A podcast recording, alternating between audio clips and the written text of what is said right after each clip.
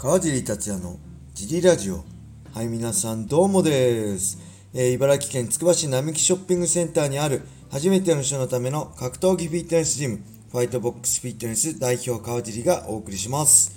えー、ファイトボックスフィットネスでは茨城県つくば市周辺で格闘技で楽しく運動したい方を募集しています。体験もできるのでホームページからお問い合わせをお待ちしてます。はい、そんなわけで今日も始まりました。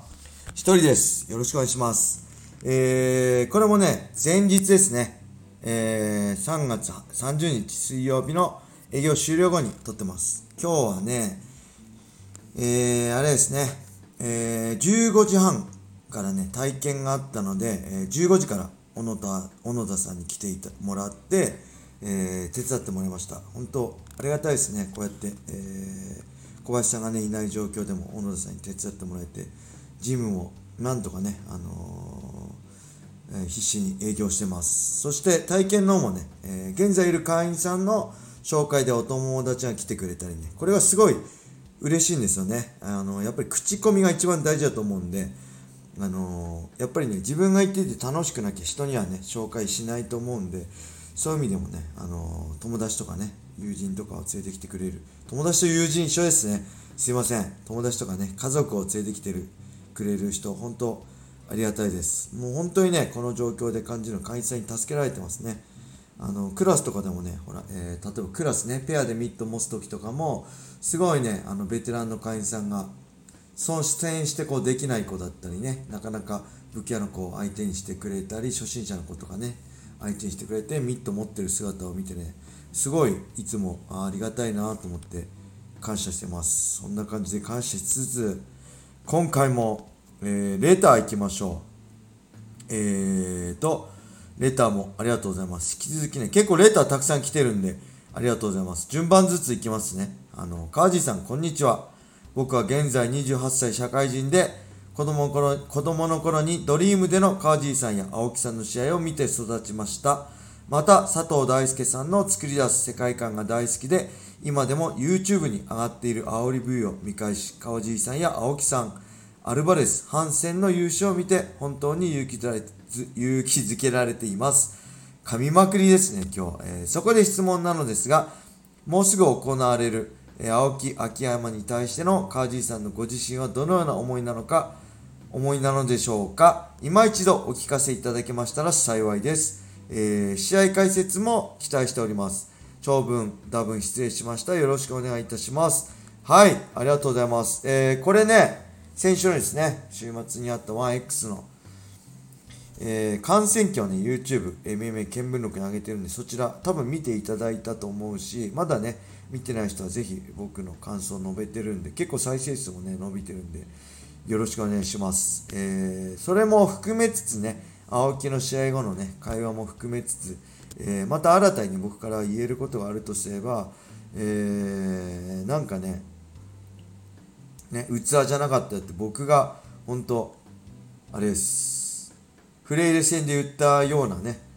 もう全く同じようなこと言ってます、選手ってそうなんですよね。あのやっぱ目指すとこがあって、なりたい自分があって、ただそのなりたい自分になれるのは一部だけで、えーなりたい自分になれない中で必死にもがいてるっていうのはたくさんの選手であってね、あのー、ごめんねって天心にも武尊にもなれなかったよっていつも俺はそうだって言ってたけどまあそこはね、あのー、お前青木俺も通ってきてる道だ。お前の通ってきた道は俺が数年前に通ってきた道だっていうのをねまず一つ言いたいです。お前だけじゃない。みんなそこは通ってきてるんで先輩方。僕よりもね年上の先輩方。みんな通ってきてる道だってことをまず一つ言いたい。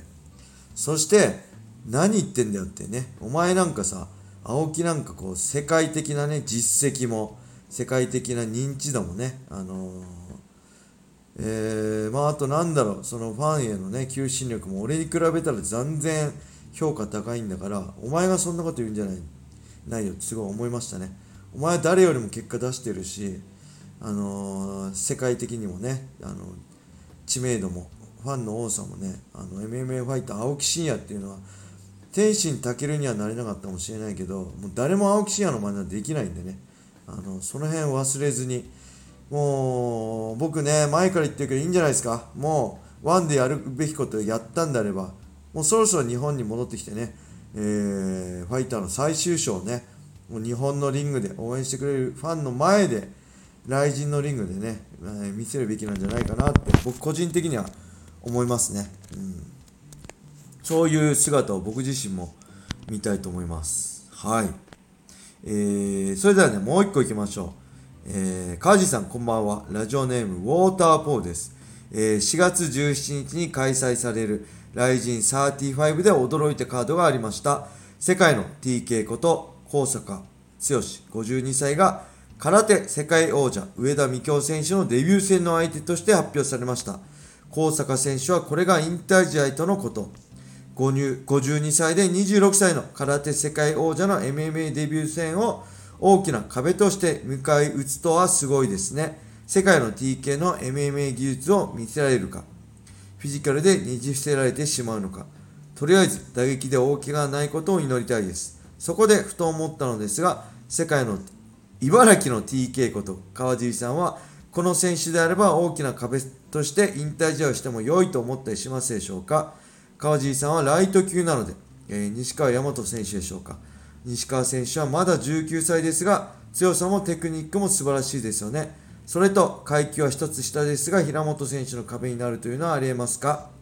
川地さんの率直なご意見をお聞かせください。よろしくお願いします。はい、ありがとうございます。そうです。4月ね、17日、ライジン35でね、えー、世界の TK、ね、高坂剛選手対、空手、極真空手の世界王者、上田美京選手、デビュー戦。この上田美京選手ね、僕もそんなに詳しくないんですけど、えーね、ジファイトボックスフィットネスで空手極真経験がある会員さんに聞いたのやっぱめちゃくちゃ強い、えー、そして若くしてね世界王者になる。この極真の世界王者って多分今の人っていうか今の人じゃなくてもそんな凄さがわからないと思うんですけど、えー、この、比較する選手といえばあれですよね。皆さんが知ってる中で言えばフランシスコ・フィロとかね、えー、みんな有名ですよね。K1 で活躍した。とかえー、そういうレベルですからね、他にもカズミはじめ、カズミはじめ選手とかね、そういうレベルの選手、上田美京選手がなんと MMA に行ってね、20代で転向して、今度デビューします。で何よりもね、驚いたのはね、えー、僕解説するんで、あの上上田上田美京選手の情報をいろいろ集めようと思ってね、YouTube 見て、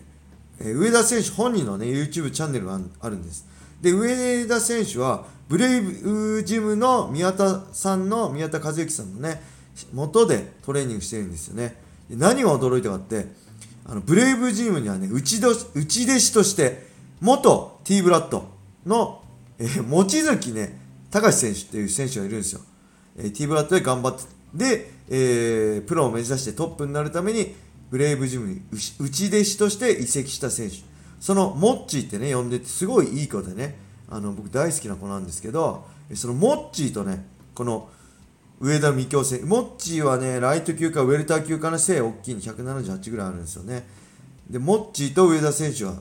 ライトスパーリングしたのは、一番びっくりしましたね。おお、モッチーと思って、あ、モッチーだと思ってね、すいません、個人的なことなんです。それが一番びっくりしました。はい。で、僕のね、引退試合として、まあ僕前から言ってるけど、BJ ペンとね、戦えるんであれば、引退試合、引退試合したいなと思ってましたけど、これ若手っていう意味ですよね。若手っていうか、うん、壁となって、移動渡してほしいっていう感じですかね、僕といえば。で、僕はね、まあ、誰だろう。うん、まあ、ライト級ってこともありますけど、まあ、今思いつくのはね、まあ、桜みくる選手かな。えー、向こうは僕とやる意味、現在ないでしょうけどね。うん。やっぱフェザー級のトップだし、あのー、日本でね、一番強いと思うし、え僕がね、得るものもたくさんあるじゃないですか。